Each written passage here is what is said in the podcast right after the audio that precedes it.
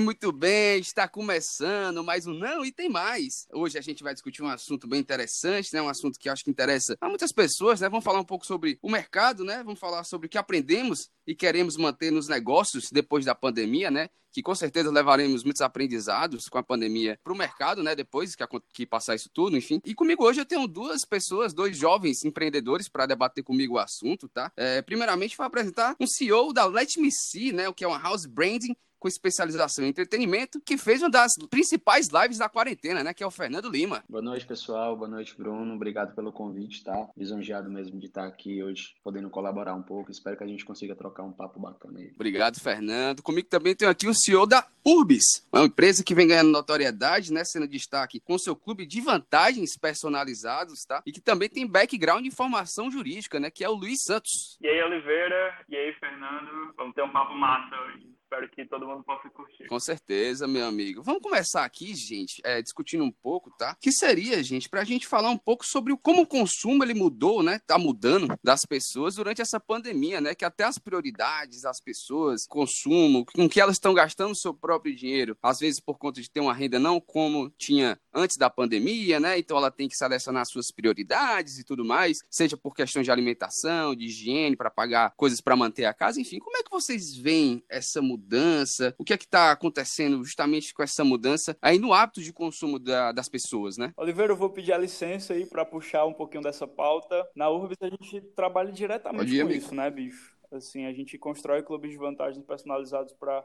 médias e grandes empresas e esses clubes têm, enfim, é, algumas dezenas de parceiros, alguns são grandes varejistas nacionais, outros são negócios já mais locais. É, e a gente vai desde saúde e bem-estar, escola de idioma, até as hamburguerias favoritas aí da cidade do pessoal. Então, assim, a gente tem acompanhado como que está se dando a mudança de consumo das pessoas, sabe? Radicalmente, logo no começo da, da pandemia, desculpa, a gente viu o pessoal fazendo essa inversão quase é, das suas prioridades, passando a ter um consumo normalmente mais básico, ali de primeira linha. Foi inclusive um momento que a gente viu o pessoal estocando papel higiênico, né? Superlotando os supermercados. Mas eu nunca vou entender isso, pelo amor Cara, de Deus. eu acho, talvez no composto do papel higiênico tenha alguma coisa que indique ele é a cura do coronavírus ou coisas.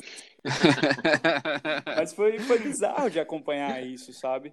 É, o quanto as pessoas, claro, tiveram um certo pânico ainda, é, no começo da pandemia, né? O que não é injustificado, claro. Não quero levantar essa bola. Mas, enfim, o que dá pra gente perceber é que tem mudado, sabe? E um fator muito interessante é que as pessoas estão comprando menos, mas a gente ainda não sabe se elas estão comprando melhor. É cedo para dizer isso. Algumas coisas que a gente já sabe, cara, as pessoas, por estarem mais cautelosas quanto à sua renda e tal, elas já estão procurando novas marcas, estão mais abertas à experiência com marcas diferentes algumas ali às vezes abaixo do padrão que elas costumavam comprar. Esse é um fenômeno que o pessoal está chamando de choque de lealdade saiu inclusive no estudo aí da, da McKinsey Company, é bem interessante. A digitalização está ocorrendo no nível que a gente talvez não tenha acompanhado uma tração tão forte como nesse, nessas últimas semanas, beleza? Então, cara, itens de os mais variados segmentos hoje estão sendo comprados no e-commerce, sabe? Então, antes tinha muita gente que tinha resistência, né, ao comércio eletrônico e está sendo engraçado de acompanhar isso.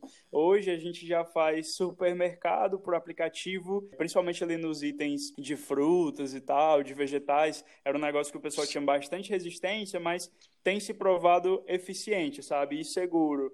É, itens como roupa, tênis, cara, tudo isso antes a gente só falava, velho, eu preciso ir na loja porque eu quero pegar no produto, entendeu? Eu acho que até, cara, tipo, tu falou das frutas, legumes e do tênis, que eu até passei por uma situação, eu tava até comprando um uhum. tênis esse final de semana, e tipo, a gente, eu ficava pensando, bicho, será que isso vai caber no meu pé quando chegar, velho? Tipo, não tem a menor noção, sabe? Aí tem, eles disponibilizam Isso. uma tabela hoje para você ver, coisa que talvez não, não tenha antigamente. Aí você pega uma régua, sei lá, três réguas, se o pé for muito grande, né? Vai lá, medir seu pé. Né, tal, o, o pé do Fernando aí é o... Eu sou grandão, né?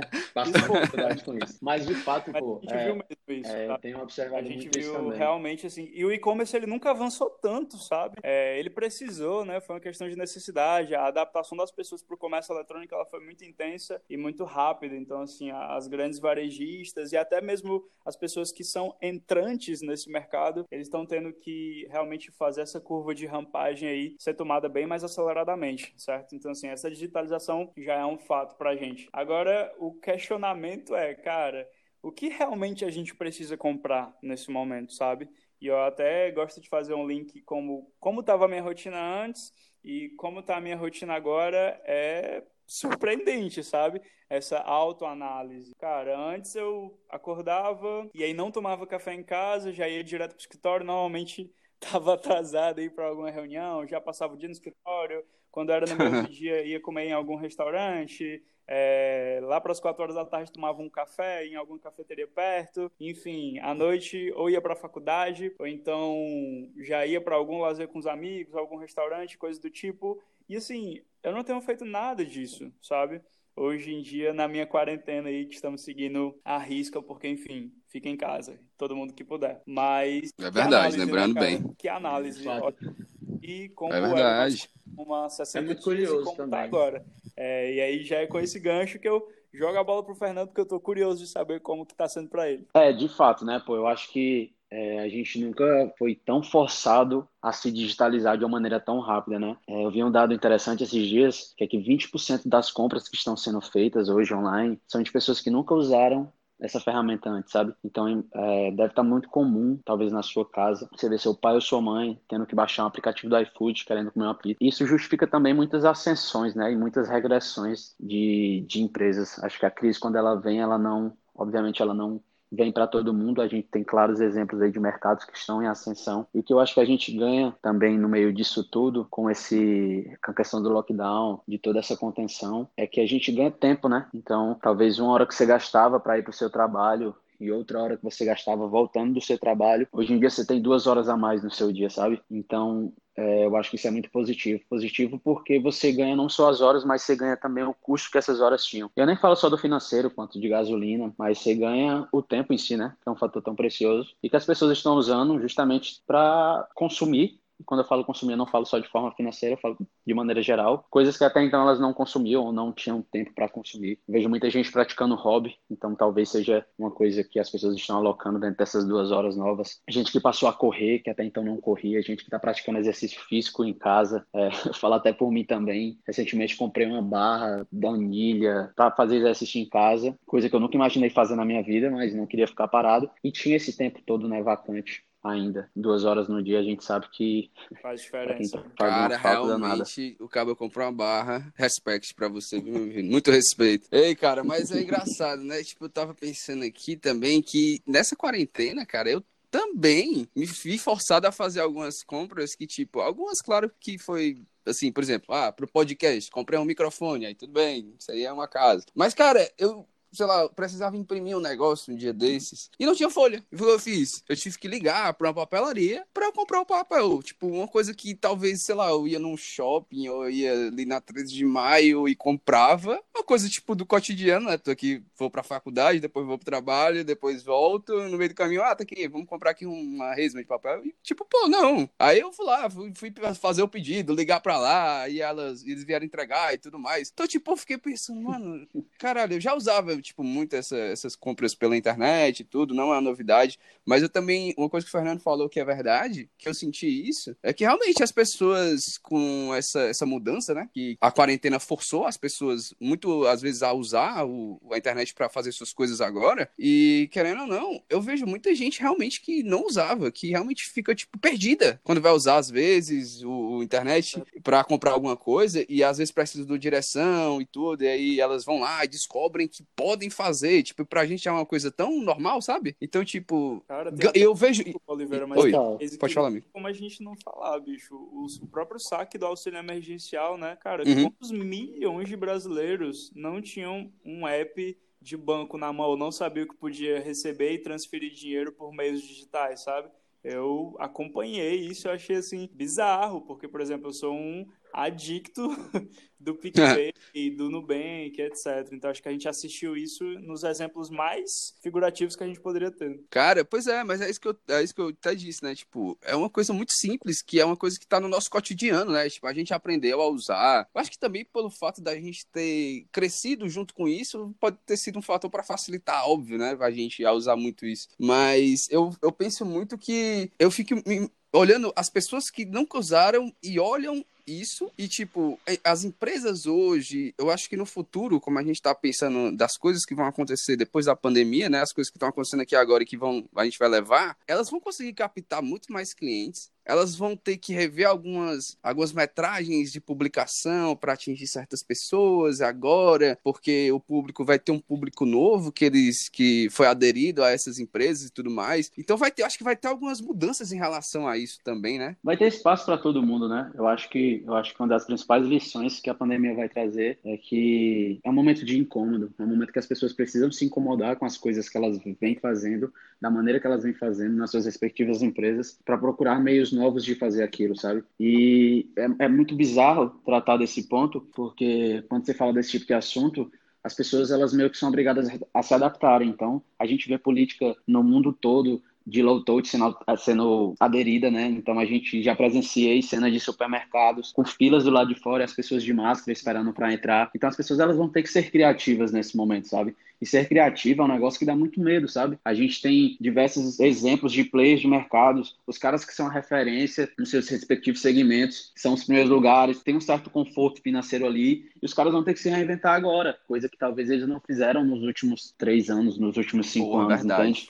E eu acho que não, não tem problema nenhum em ter esse medo, sabe? Eu acho que, na verdade, eu vi isso esses dias, essa frase eu achei muito, muito impactante. Eu acho que não tem problema nenhum em ter medo, eu acho que o problema está na falta de coragem, sabe? E a falta de coragem, ela não é a ausência de medo. A, a falta de coragem é quando, quando você tem coragem, na verdade, perdão. É quando você consegue ir além mesmo com medo, sabe? Então eu acho que isso vai ser um momento em que vai forçar todo empreendedor a repensar o seu negócio, a adaptar o seu negócio da melhor maneira possível, para que ele consiga passar por cima disso tudo tanto, né? Eu acho que esse é o principal ponto. Só para sintetizar, eu acho que vai ser isso. Eu acho que todo empreendedor ele vai ter que ter em uma mão a criatividade e na outra mão a coragem. A coragem de ir mesmo com medo, sabe? De testar coisas novas. As lives, hoje que os cantores estão fazendo, nada mais é do que isso. Um certo dia alguém teve uma ideia de fazer uma live, já que as pessoas não podem ir pro meu show, vou para casa das pessoas. E a gente vê o fenômeno que é hoje, né? Então acho que basicamente. Cara, a gente também é vê, é, pelo menos eu tava, tu falou até uma coisa interessante. Acho que os empreendedores eles não vão ter que, eles vão ter que se arriscar, né? Tipo, tem muita gente que às vezes tem um pouco de medo de se arriscar. Tipo, acho que nesse ramo, acho que o, o segredo é sempre se arriscar, óbvio, né? Porque acho que você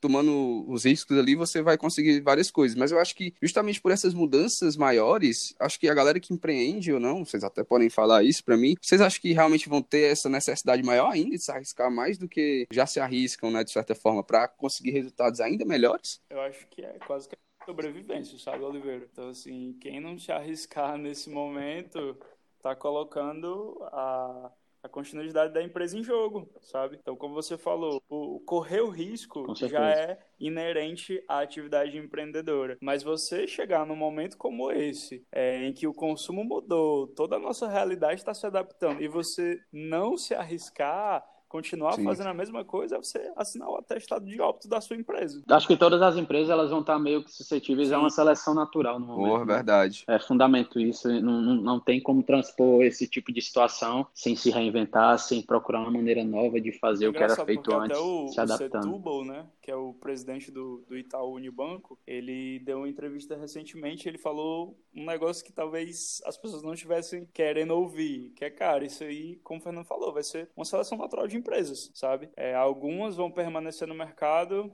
outras não. Na última crise grande que a gente teve, muitas das empresas que a gente conhece hoje foram geradas lá, algumas estão morrendo agora, outras vão nascer, sabe? Mas é, é normal do mercado, sabe? Ter essas autorregulações. Hoje a gente tem mercados em ascensão e a gente tem mercados em queda. Então, assim, por exemplo, turismo turismo está passando por um golpe pesadíssimo, né? Não preciso nem explicar porquê, né? É claro. Mas, por exemplo, a gente está vendo empresas como Airbnb, cara, cortando 25% dos seus funcionários a nível global, sabe? É muita gente, brother.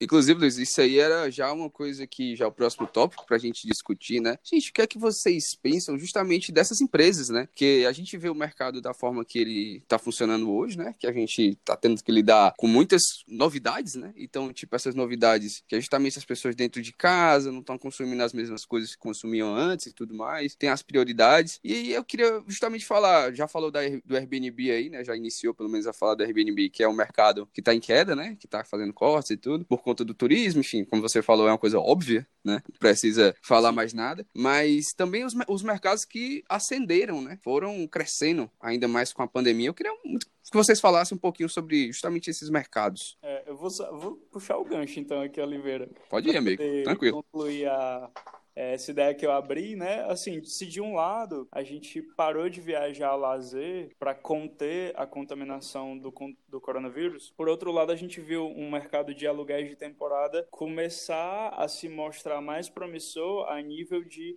aluguéis por necessidade mesmo. Então, assim, por exemplo, aluguéis de temporada, seja por lazer ou seja por negócios, eles sempre foram muito comuns, sabe? Mas coisas que a gente via raramente agora estão se tornando mais rotineiras. Por exemplo, cara, hoje em dia tem às vezes a pessoa, um jovem que precisa trabalhar externamente, é um médico, por exemplo, mas na casa dele ele mora com grupos de risco, entendeu?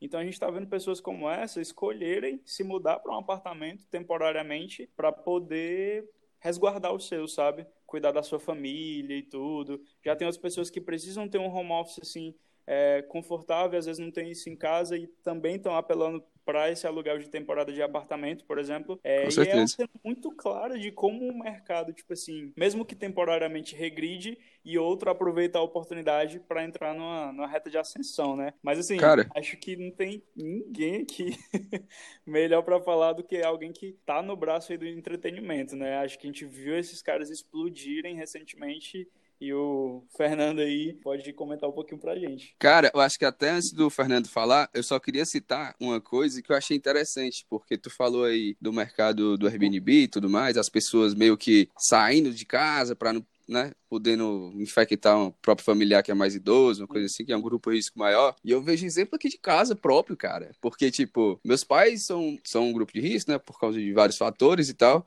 E meu irmão é médico. E ele trabalha no hospital, que é o hospital do Leonardo da Vinci aqui no Ceará, aqui em Fortaleza, né? Que recebe todos os casos de coronavírus. Ou seja, ele foi forçado a sair de casa. Hoje faz dois meses quase que, que o meu irmão não, já não mora aqui com a gente. Nossa. Alugou um apartamento aí no Airbnb e tudo, e tá lá. Isso é um exemplo palpável do que tá acontecendo, realmente, né? Tipo, ele realmente é esse exemplo que eu posso dar. Porque foi o que aconteceu aqui. A probabilidade de ele infectar o meu pai, minha mãe, ainda mais sendo um grupo de risco, era muito grande, né? Uhum. Então, tipo, assim que ele já começou a trabalhar lá, ele já, já se mudou, já tá lá faz dois meses quase, né? Já faz dois meses que a gente já tá na quarentena. E parabéns aí pela atitude do teu irmão, porque realmente é necessário, né? É necessário Com certeza. Que a gente ama.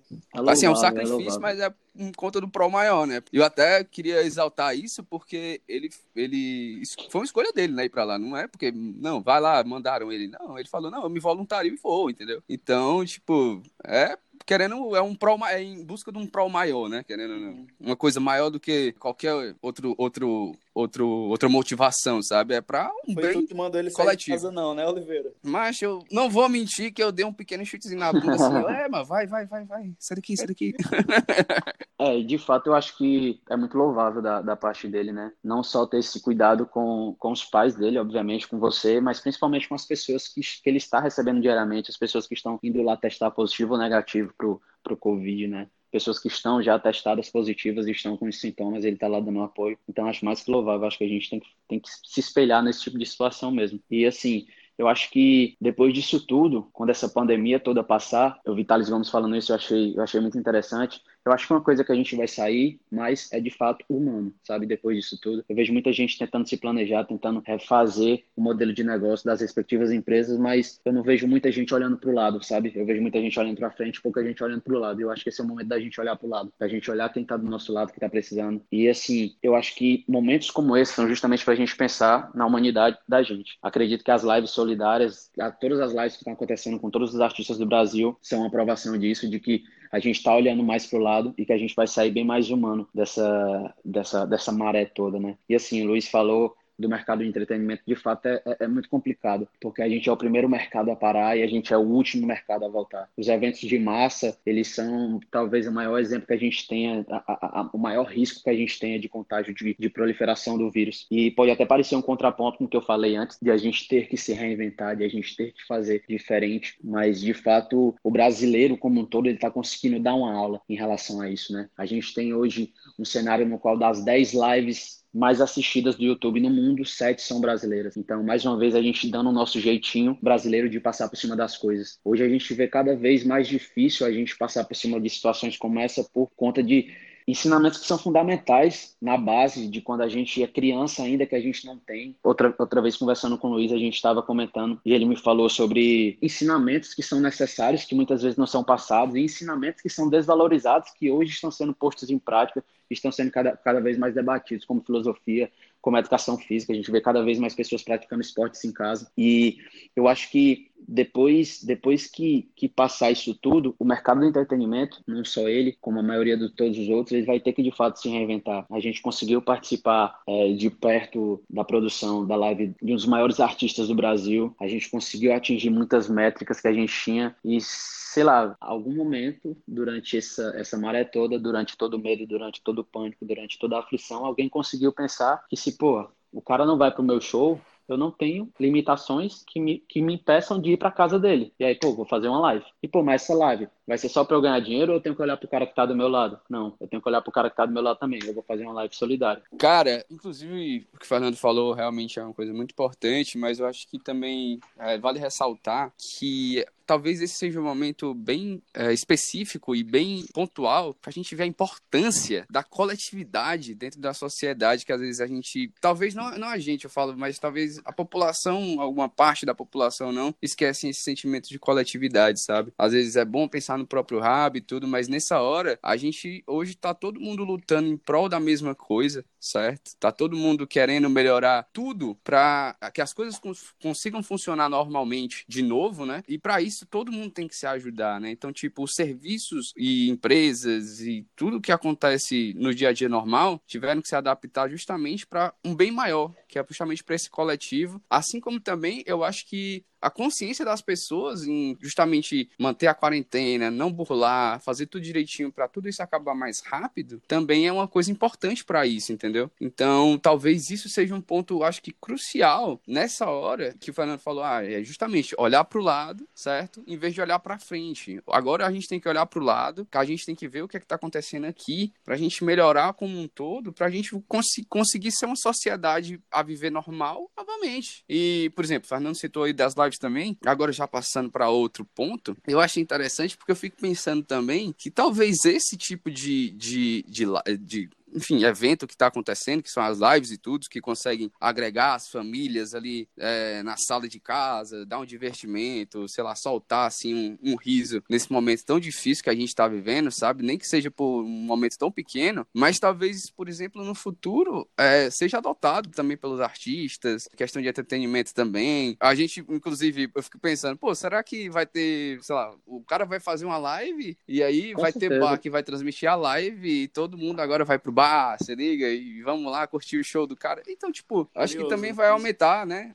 o leque de possibilidades e tudo. Mas de fato, é, eu acredito que isso vai servir para ensinar a gente, porque assim, pô, brasileiro como um todo, ele é, ele é, ele é um bicho muito Com gosta muito de abraçar, né, pô? A gente é o único, é o único público do mundo todo que cumprimenta uma pessoa que tu nunca viu na vida dando um beijo no rosto, entende? Então, a gente é muito afetivo, a gente gosta muito desse calor, sabe? Então a gente vai sentir muito, muito a falta desse tipo de evento. A gente tem, tem casos hoje de gente que se arruma de fato, pô, a live é 8 horas, seis e meia eu tô tomando meu banho, eu visto minha roupa, uhum. eu sento na frente do meu sofá e eu vou assistir meu, meu artista cantar ali para mim, dentro da minha casa. É uma coisa que a gente nunca viu antes, entende? Então, é, a, gente, a gente vai, vai sentir muito isso por conta dessa falta desse contato de pessoas, sabe? Mas que assim, não é uma coisa que vai acabar, como toda e qualquer, a gente citou o exemplo da seleção natural, ela vai vir para ensinar uma coisa para a gente que muito provavelmente vai perdurar, entende? É uma adaptação, é algo evolutivo. Então não é porque o vírus vai passar que simplesmente práticas que hoje estão sendo adotadas vão acabar. Então a gente vai ter sim algumas heranças aí que vão ah, ficar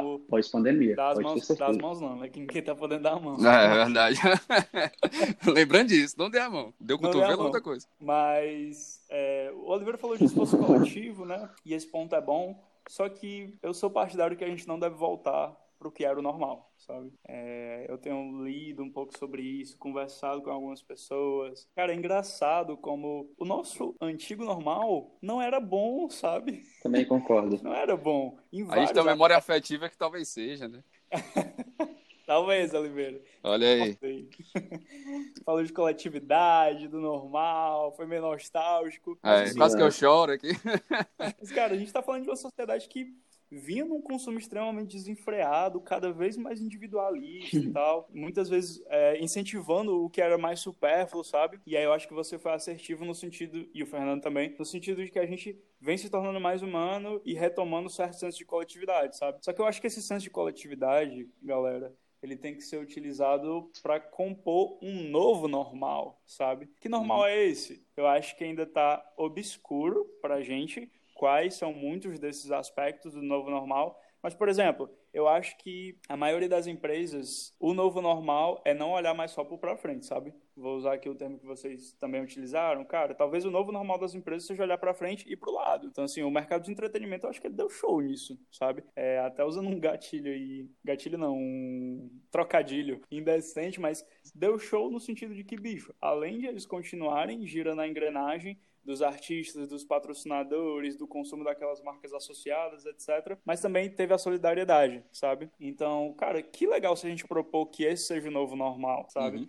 É, não só um normal, tipo assim, é, da solidariedade, do olhar para o lado, mas também um novo normal, a questão de, tipo assim, de as empresas serem mais eficientes, mais digitalizadas, que a gente corte mais custos supérfluos, Cara. seja mais focado e tal. Nossa, e é verdade demais isso. Com certeza. E até complementando isso daí, Luiz, uma herança que vai ficar é que, tipo, as pessoas vão começar a se questionar por que que estão fazendo, por que, que ela tá, por que, que ela tá pagando aquilo que ela tá pagando. Por citar, mais uma vez, a, a, o exemplo do show. É, as pessoas, quando elas vão a um show, que elas pagam o valor da, do ingresso, elas estão pagando dentro daquele valor da ingresso o custo por estarem vendo aquela atração, o custo pela experiência que ela vai ter, que não deve ser a mínima, entende? Deve ser algo sim marcante, até porque no final da vida é o que a gente leva, entende? São memórias, são lembranças que a gente, que a gente vive, coisas que quando a gente chega no final da vida, ah, eu não vou lembrar de, pô, aquele casaco que eu comprei, mas em 2020 foi irado. Não, vou lembrar de, pô, velho, aquela festa que a gente foi, aquela festa que a gente foi lá, que teve artista tal, pô, aquilo foi incrível para mim. E hoje as pessoas estão comprando, além de tudo isso, uma causa social, entende? Então, quando isso tudo voltar, as pessoas vão se questionar, tá, esse evento aí,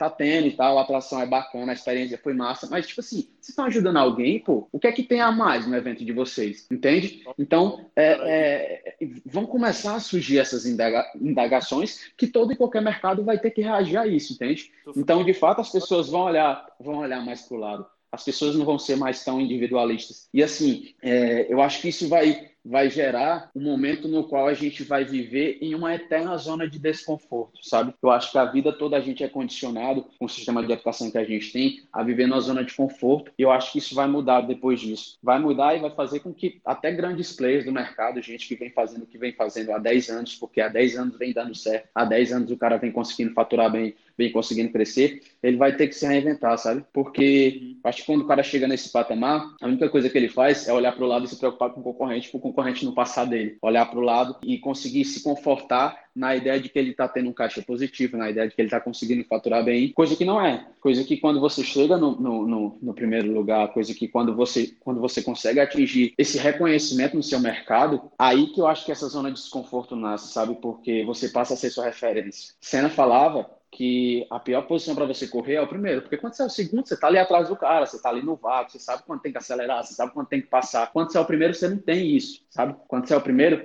você não olha só para frente, você tem que olhar para o lado. Então, eu acho que é o momento em que a gente está vivendo. Então, é, a gente vai ter cada vez mais esses casos de viver numa eterna zona de desconforto, que eu acho é verdade, que aí é que a gente vai conseguir avançar assim, enquanto ser humano, enquanto país, enquanto economia, Mas, entende? por exemplo, no meu próprio mercado, né, a gente trabalha com benefício, tal, personalizado para as empresas, é, estruturas de clubes de vantagem, etc. E antes a gente tinha muito, por exemplo, ah, os melhores restaurantes da cidade, coisas desse tipo, que era legal já a galera usar, sabe? É, muitos ali estavam na rotina de consumo mesmo das pessoas, então a gente dava esse apoio. Mas, poxa, chegou a pandemia a gente viu que a gente precisava de mais do que isso, sabe? E aí, assim, uma das parcerias mais fundamentais que a gente fechou nesse momento para entregar para os nossos usuários é, foi com uma das maiores redes de farmácia do país, né? Tem mais de mil farmácias pelo Brasil. E foi legal porque a gente passou a dar um benefício que era muito relevante, principalmente para grupo de risco, sabe? E a gente ouviu esse feedback, tipo, cara, é, a agora está entregando um benefício novo, tipo assim, numa farmácia que tem uma capilaridade Irado. nacional, e eu que sou, tipo assim, é, tenho um problema de coração, que antes comprava meus remédios por um preço tal, agora tá num preço tal, entendeu?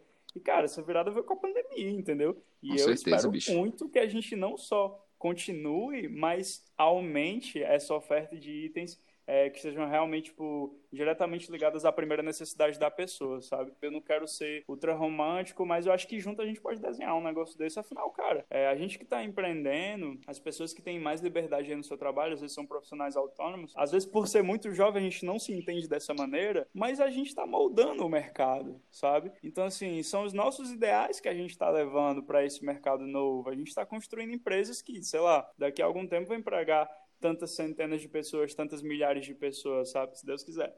E aí entra, e aí entra Deus aquela quiser, coisa que o Luiz falou, né? Não vai voltar a ser como era antes. Temos que criar um novo, um novo novo. É, um novo... E aí, tipo, um novo novo. Com e tipo, certeza. eu lembrei agora, eu lembrei. Pra vocês terem uma ideia, pô, a gente vai brigar não, não vou brigar com o Bruce Wayne, não, ó. Mas só para finalizar. Muito bom. Mas só para finalizar, só para finalizar o ponto dele, uma coisa que eu vi ontem que eu achei até oportuno acrescentar e que me espantou bastante quando eu li. De fato, as coisas que estão acontecendo hoje, que a gente está moldando, que a gente está tá mostrando como vai ser o mercado daqui a 20, 30 anos, chegam a espantar. Hoje a gente tem cases de carros, por exemplo, carros autônomos, que de fato não precisam de pessoa nenhuma para te levar de um destino ao outro. E isso já realmente existe, sabe? Nos Estados Unidos isso é uma prática comum isso chega a espantar. Chega a espantar porque na velocidade que as coisas vêm acontecendo, talvez o meu filho, talvez o seu filho, Luiz, talvez o seu filho, Oliveira, ele não tire Sim. carteira de motorista. Ele não venha Ele aprender a dirigir, entende? Isso é uma coisa que você parar para pensar. Ei, cara, cara, inclusive. É, exato, mano. Exato, ele vai num transporte escolar. E, e que louco, pô. Talvez, talvez ele aprenda por hobby e tal, por gostar. Mas por necessidade, muito provavelmente ele não vai ter. E desde quando a gente se entende por gente que inventaram o carro que as pessoas vêm fazendo isso. Então, é, é um momento de quebra muito grande. E de fato chega a espantar, né, pô? Porque talvez ele possa aprender por hobby ou por gostar e tal, mas por necessidade, talvez muito, muito dificilmente ele venha a aprender. E é como o Murilo Gun fala, né, pô? A gente não tá, a gente não tá vivendo uma era de mudança, a gente tá vivendo uma mudança de era. Tudo que tá acontecendo daqui, talvez daqui a cinco anos, talvez daqui a dez anos, já nem exista mais, entende? As coisas vêm é acontecendo de fato bizarro, né? Pensar, tipo, uma coisa que é a gente, sei lá, a gente tem uma cultura muito única aqui no Brasil, né? Que a gente já falou isso várias vezes. Mas, pô, esse, esse exemplo do carro foi perfeito. Tipo, por exemplo, que eu morei seis meses fora, tipo, fiz um intercâmbio. Cara, raramente, por exemplo, a gente faz 18 anos aqui no Brasil e tudo mais. Vamos falar mais especificamente de Fortaleza, não quero generalizar. Mas, pô, quem pode tirar a carteira de motorista tá tirando. Às vezes quem nem pode também tá tirando, assim, sabe? Tipo, faz sempre um esforço. E lá Exatamente. não, a gente anda a pé, vai de metrô, tudo bem que tem a questão de Verdade. segurança, tem outros, outros Verdade. vários motivos por isso, mas a gente mostra como, tipo, por exemplo, lá era muito. é, é, Esse é o- o nosso o normal lá, pra gente parece uma coisa absurda, né? Verdade, até nem seria, tipo... Eu acho que esse exercício de futurismo é legal pra gente ver o quanto tá nas nossas mãos esse futuro empreendedor e de cenário de mercado que a gente quer moldar, sabe? Mas até no exercício um pouco menos futurista, eu queria trazer pra um lado mais é, humano mesmo, sabe? Então, assim, cara, hoje a gente tem a oportunidade de, nas nossas empresas, mesmo que ainda pequenas, incentivar coisas que antes o trabalho não era visto como sendo um potencial incentivador, sabe? Antigamente, até nas gerações anteriores às nossas, o trabalho era tipo, cara, hard work, vou fazer ali o que é mandado, vou progredir na minha carreira e estabilizar. Depois do trabalho, eu vou fazer coisas que eu gosto, sabe? É, era visto muito assim, né? A gente já vê empresas, cara, Exato. principalmente é, algumas startups com cultura mais maleável, é, incentivando, por exemplo, atividade física, é, horários de descanso, de lazer, mesmo dentro do expediente, incentivando trabalho voluntário. É, já vi até uma empresa que eu tenho muita admiração, ela inclusive é cearense, cara, mas eles fizeram um- uma espécie de cinema depois do expediente, sabe? Entre a galera mesmo que tá ali, putz, Muito eu- irado, sabe? velho. Mas, cara, eu quero manter isso, entendeu? É, eu quero, tipo assim, que esses exemplos que antes eram específicos, raros ou de ocasião, sejam o novo novo, como a Oliveira colocou. E, e eu acho que O novo novo.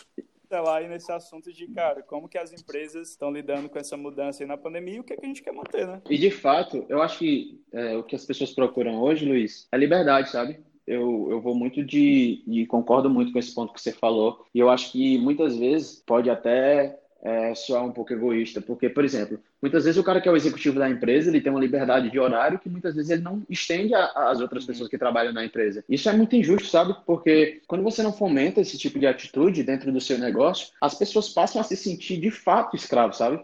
E o pior de tudo é que muitas vezes a gente tem esse conhecimento e a gente não aplica. É aí que o erro o erro está presente, sabe? Eu acho que quando você faz uma coisa errada porque você não sabia, beleza, errar é humano, a gente é humano, blá, blá, blá, mas pô, a gente tendo esse conhecimento, a gente meio que tem a obrigação de fomentar esse tipo de coisa, sabe? Lá na LSBC, a gente tem uma sala do lado da sala de reunião, que a gente chama de Relax Time, no qual a gente tem um Xbox lá, tem um FIFA e tal, tem uma salinha de videogame, e as pessoas conseguem perfeitamente, se quiserem, jogarem na hora do expediente, sabe? E a gente entende que a gente tenta fomentar uma cultura lá dentro na qual as pessoas elas tenham essa liberdade. E assim, no começo as pessoas jogavam, a galera jogava muito, eu jogava muito e tal, porque enfim, o cara resenhar ali com os brothers é muito irado, né? Jogar um FIFAzinho e tal mas porque era algo novo, entende? E aí, à medida que esse tempo vai passando, que as pessoas veem que tem essa liberdade, elas acabam por não usar tanto. E aí produzir até mais, porque elas, elas chegam no trabalho e pensam, pô, velho, eu chego no trabalho, eu tô em casa. Porque ali eu tenho minha sala, se eu, não, se eu tiver, se minha cabeça estiver lotada, se eu tiver com problema, eu consigo dar uma relaxada. Então, tipo assim, eu acho que de fato a gente tem que fomentar mais esse tipo de coisa, sabe? Porque, como tu mesmo falou, pô, o mercado de daqui a 10 anos é o mercado que eu, que você e que outras milhares de pessoas que talvez estejam com startups também estamos fomentando agora, entende? Então a gente tem que levar de fato essas coisas para frente. Gente, mas também vamos conversar um pouco aqui também como as empresas elas estão lidando com a pandemia, né? A gente pode citar especificamente o home office, né? Porque home office foi uma coisa que, pelo menos durante a pandemia, está acontecendo bastante, né? As empresas estão adaptando seus funcionários para trabalharem direto de casa, né? E home office para mexer nos programas é, da própria empresa, conseguir produzir e tudo mais. Mas também tem as consequências, né? Que a home office traz, que é uma, às vezes, dificuldades nas adaptações, é, também não é a mesma dinâmica, talvez tenha outros problemas também que envolvam desenvolvam o home office, mas também, também soluções, né? Não só problemas, não posso citar só os problemas, mas também tem soluções que às vezes as pessoas se acostumam bem, às vezes elas acham melhor. Como tem gente que não gosta, tem gente que tem dificuldade de se adaptar, como é que vocês veem isso? Cara, esse assunto é sensível. Muito delicado. Eu mas imagino. Eu, eu, eu, tenho criado muito gosto para falar sobre isso, sabe, Oliveira? É engraçado, cara, de falar a minha experiência com home office. Eu, antigamente, uhum. eu era 100% contrário, sabe? Eu falava, não, para a gente manter aqui o alinhamento da galera, a cultura, a produtividade, a gente tem que estar no mesmo escritório. Como não? Entendeu? Como seria possível fazer de outra maneira? E aí, a primeira vez que eu tive experiência com home office, é, na verdade com times remotos em geral, né? Não necessariamente só home office. Mas foi ano passado, a gente estava abrindo um novo negócio, ele era uma, uma vertical do Urbs e tudo, mas aplicado a outro mercado. E aí a gente geriu um projeto muito interessante. Todo mundo estava home office, uma galera era do Rio, outra de São Paulo, outra aqui de Fortaleza mesmo, mas a gente só se viu uma vez. É, nos seis meses que a gente trabalhou junto foi muito bacana. Então, assim, comecei a tirar minha resistência ali. Mas agora, quando chegou a pandemia, né? E, na verdade, até um pouquinho antes. É, quatro meses antes, eu tinha passado uma temporada é, em Portugal, meu irmão mora lá e tudo, eu tinha passado, enfim, 20 dias. E eu senti a oportunidade, cara, eu acho que eu queria passar mais um tempo aqui e tal. Será que seria possível tocar o negócio daqui? E aí eu concluí que não, acho que não. Acho que não dá certo, não. Tem que estar presencial mesmo e tal, com todo o time. E aí eu não sabia o que me esperava, né? Na verdade, tipo assim, chegamos no meio de março e fomos obrigados aí a entrar de home office por questões de cuidado com o time, né? Enfim, e com a sociedade em geral, questão da não contaminação do coronavírus. Foi interessante foi muito interessante. É, nossa empresa adotou o home office mesmo antes disso ter sido decretado, beleza, pelo governo, e todo mundo de casa, cara, gerou efeitos inesperadamente positivos, sabe?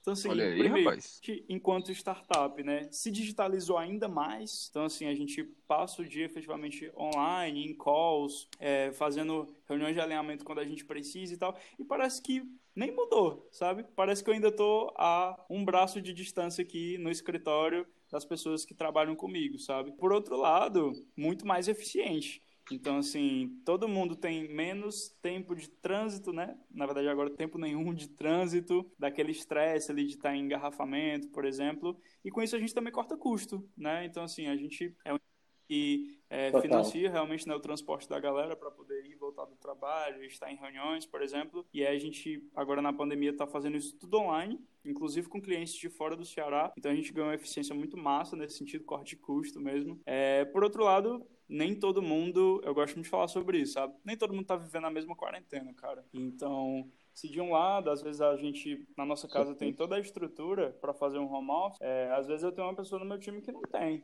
entendeu? A casa é um pouco mais barulhenta, tem mais moradores e tal. É, então, como que eu faço esse cara, tipo assim, manter o foco? Estrutura ele tem, tipo assim, uma internet adequada, um computador e tal. Então, uma das medidas que a gente tomou também, já vinha tomando, era de dar essa estrutura para todo mundo, né? Então, assim, nosso time todo tem computador por nossa conta e tal. Enfim, até esse momento aqui, a gente tem tido mais coisas positivas do que efetivamente negativas. O que é interessante, porque eu já não penso em voltar para o, o pós-pandemia, né? totalmente presencial. Eu acho que a gente vai fazer uma mescla, sabe? Um regime misto. Talvez metade home office ou, ou mais do que isso e a outra parte presencialmente, efetivamente. Muito irado, muito irado. Eu acho que, mais uma vez, é, sem querer ser repetitivo, mas já sendo a pandemia veio para ensinar a gente muita coisa que a gente desconhecia, né? E eu acho que esse ponto do home office é muito, é muito relevante porque de fato, a quarentena não é igual para todo mundo, sabe? Eu vi um texto uma vez falando de que a gente não estava no mesmo barco. E de fato a gente não está, a gente só está passando pela mesma tempestade. Então as pessoas têm jeitos diferentes de lidar com situações diferentes, por terem vivido experiências diferentes. Então, falando mais no que, no, no que diz respeito ao ponto home office, eu, particularmente, Fernando, demorei um pouco para me adaptar. Eu sou um cara, eu sou um cara, como é que eu posso dizer, mais noturno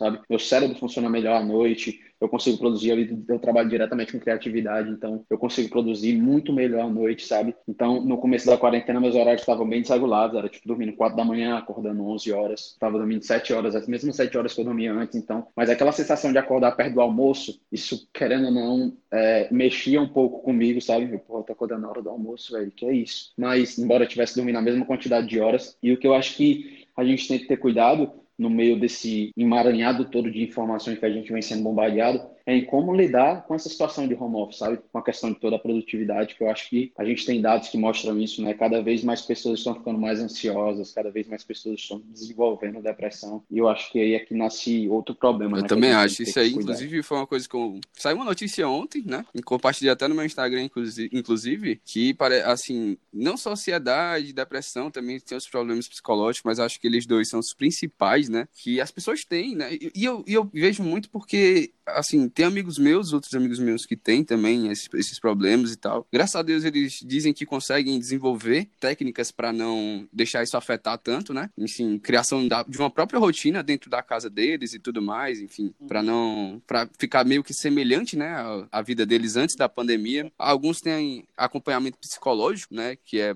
online, mesmo sendo à distância. É, isso é mais importante ainda, né? Com certeza. E tipo, é, apesar de ser à distância, eles mesmos falam que tem resultado e tudo tudo, que realmente é uma coisa importante, que eles precisam daquilo, né? Mas é, realmente eu vejo que é, por exemplo, é como eu falei até no início, quando eu perguntei para vocês, né? É, são coisas que tem para agregar, mas tem coisas que realmente não tem. É, e, outra, e aí entra outra coisa que o Fernando falou, as, e o, o Luiz também falou, né? Que as condições das pessoas que ela tem para trabalhar em home office talvez não sejam a mesma de uma para outra. Talvez ali a pessoa que ela trabalha assim na frente do computador o tempo todo. A gente mora num país que, tipo, querendo ou não, a gente vê uma parcela da população que é grande, chega a ser quase 50% é pobre. Então talvez a pessoa não tenha um computador bom para ela fazer aquilo que ela faz todo santo dia na empresa. E aí é esse negócio que eu acho que talvez aquela coisa. O Luiz falou muito, por exemplo, de custo, né, Luiz? Você falou de diminuir custo, essas coisas e tal. E aí, querendo ou não, talvez possa até otimizar a própria empresa, né? O funcionamento dela, para seus funcionários, dar, dar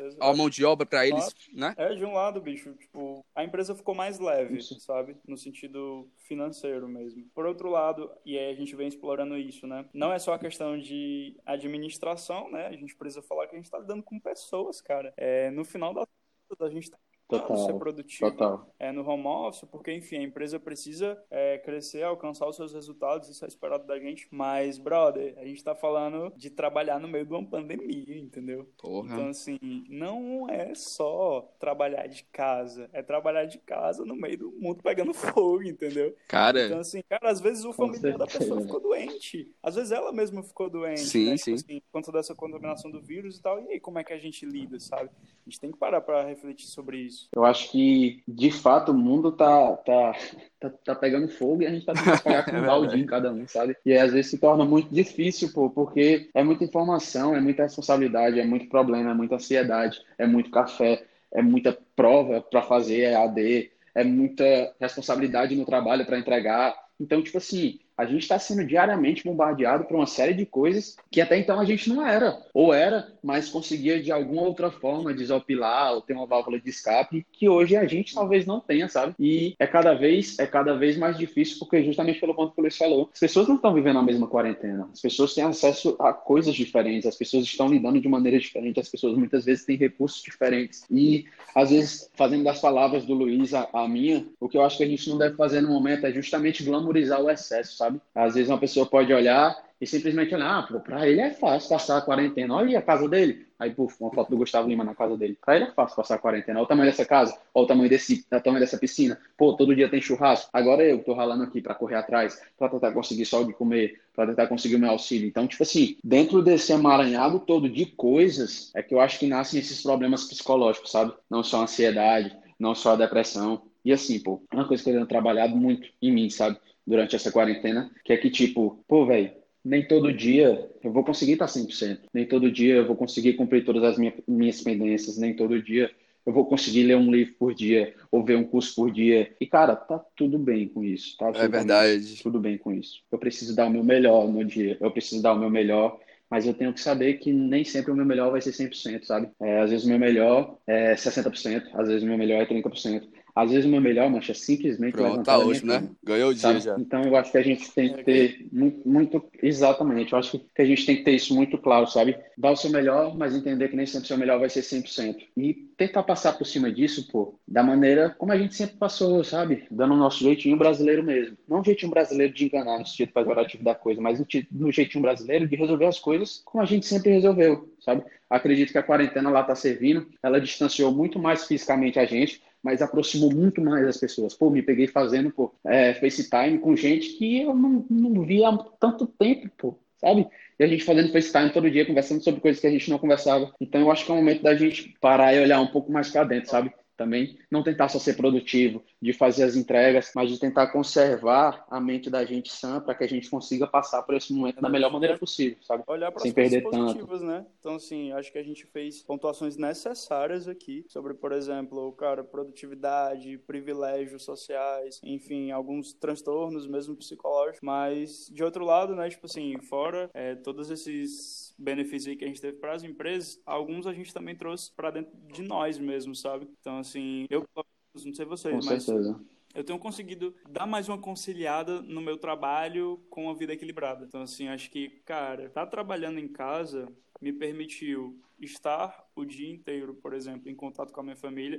é engraçado isso, porque eu praticamente vim em casa dormir, sabe? Antes da quarentena. E agora não, eu tenho, por exemplo, a proximidade com a minha família. Agora eu tenho, por exemplo, horários mais definidos, mesmo uhum. estando em home office. E aí eu consigo me programar, por exemplo, para ver um curso que eu estava querendo ver, eu consigo me programar para dia sim, dia não, fazer a prática de uma atividade física. Eu estava dois anos sedentário, entendeu?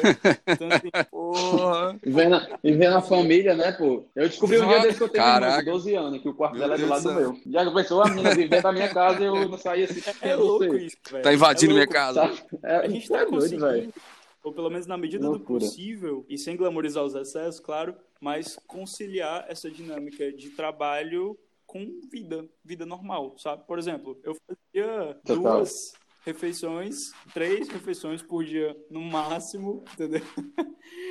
Porque às vezes o meu ritmo era muito louco, eu saía de casa apressado, e às vezes uma reunião emendava na hora do almoço e tal, e não tinha hora para acabar depois. Enfim, agora eu já consigo mais me organizar, porque eu perco menos tempo de deslocamento, é, enfim, eu consigo aqui dar uma divisão nos ambientes, e aí tem como, sabe? Tem como a gente. É, Aumentou a qualidade de vida, né, velho? Nesse momento ali, na medida do que a gente consegue fazer é, para poder equilibrar essa balança mesmo. Com certeza, eu vejo. Total. Eu acho que é momento também da gente compartilhar muito esse tipo de coisa. É, Talvez claro. que né, a gente está fazendo agora, não só através desse veículo, sabe? Mas a gente compartilhar da maneira que pode. Para você que está ouvindo agora, eu não sou referência de profissional, o Luiz também não é, o Oliveira também não é. A gente, todos nós, a gente tem nossos defeitos, tem nossos perrengues, os que a gente resolve. Pessoais também que a gente tenta sobrepor, mas eu acho que o importante é tentar sempre compartilhando o que a gente acha que é válido para outras pessoas, sabe? Eu acho que todo mundo tem alguma coisa a agregar, basta você fazer as perguntas certas para a pessoa, basta a pessoa lhe agregar da maneira em que ela acha que seja mais conveniente Isso que eu estou falando agora, justamente já, já servindo de reforço para o ponto que eu falei anteriormente, é uma coisa que eu estou trabalhando em tentar é, compartilhar mais esse tipo de coisa. Estar aqui nesse podcast também é um, é, é, é um desafio pessoal. Então, eu acho que a gente tem que fomentar esse tipo de coisa, de compartilhar coisas que eu acredite que seriam eu úteis para outras pessoas, entendeu? No momento em que a gente está mais olhando para o lado, no momento em que a gente está olhando não só para frente, mas também para o lado, eu acho que o momento da gente, da gente tentar se acrescentar o máximo possível. Ideia, conhecimento, é a única coisa que a gente divide, que a gente não fica com a metade, né? A gente é fica bom, sempre com o Não glamorizar excesso e entender o tempo de cada um. É. Se pudesse definir mesmo, é por Eu acho que eu ia finalizar realmente falando isso aí que o Luiz falou. Porque, tipo, cara, pense que, tipo, o seu tempo é diferente do tempo do outro, sua cabeça é diferente da cabeça do outro, o Exato. seu máximo é diferente do máximo do outro. Às vezes as pessoas se cobrando muito. Então, tipo assim, cara, bota uma... na cabeça que você não é igual ao outro, então não se espelhe no outro, se espelhe no que você almeja para si mesmo. Exatamente. Eu vi uma frase que sintetiza muito bem isso aí, eu queria deixar até aqui ela também, que é não compare o seu bastidor com o palco do outro, sabe? A gente tem muita essa mania de comparar nosso defeito com a melhor qualidade de outra pessoa. Isso muitas vezes vai levando a gente para baixo, vai levando a gente para se questionar, desenvolver esses, alguns problemas psicológicos. Então, o que eu acho que a gente tem que fazer é justamente isso que você falou, Oliveira. É entender nosso tempo, é entender que somos pessoas diferentes, é entender que nem sempre eu vou ter o melhor dia produtivo e que tá tudo bem é, com isso. Fernando tá, tá cheio das frases. Isso. Olha aí, rapaz, ele, ele tá vendo muito detalhe. eu separei, já que vocês falaram, eu tô aqui, eu tô aqui com um caderninho, porque eu botei 20 frases, eu só falei Ei, guarda, seis guarda até pro, agora, eu consigo passar mais uma hora conversando. Ele vai querer riscar o ele, só vai, ele só vai parar quando terminar de riscar, amigo. Mas grava, ei, é, guarda pro outro programa, que aí quando for no outro programa tu já bota essas frases aí, amigo. Vai voltar com 40 frases. Eu vou ter que fazer um quadro, frases de Fernando. Torne seu dia melhor.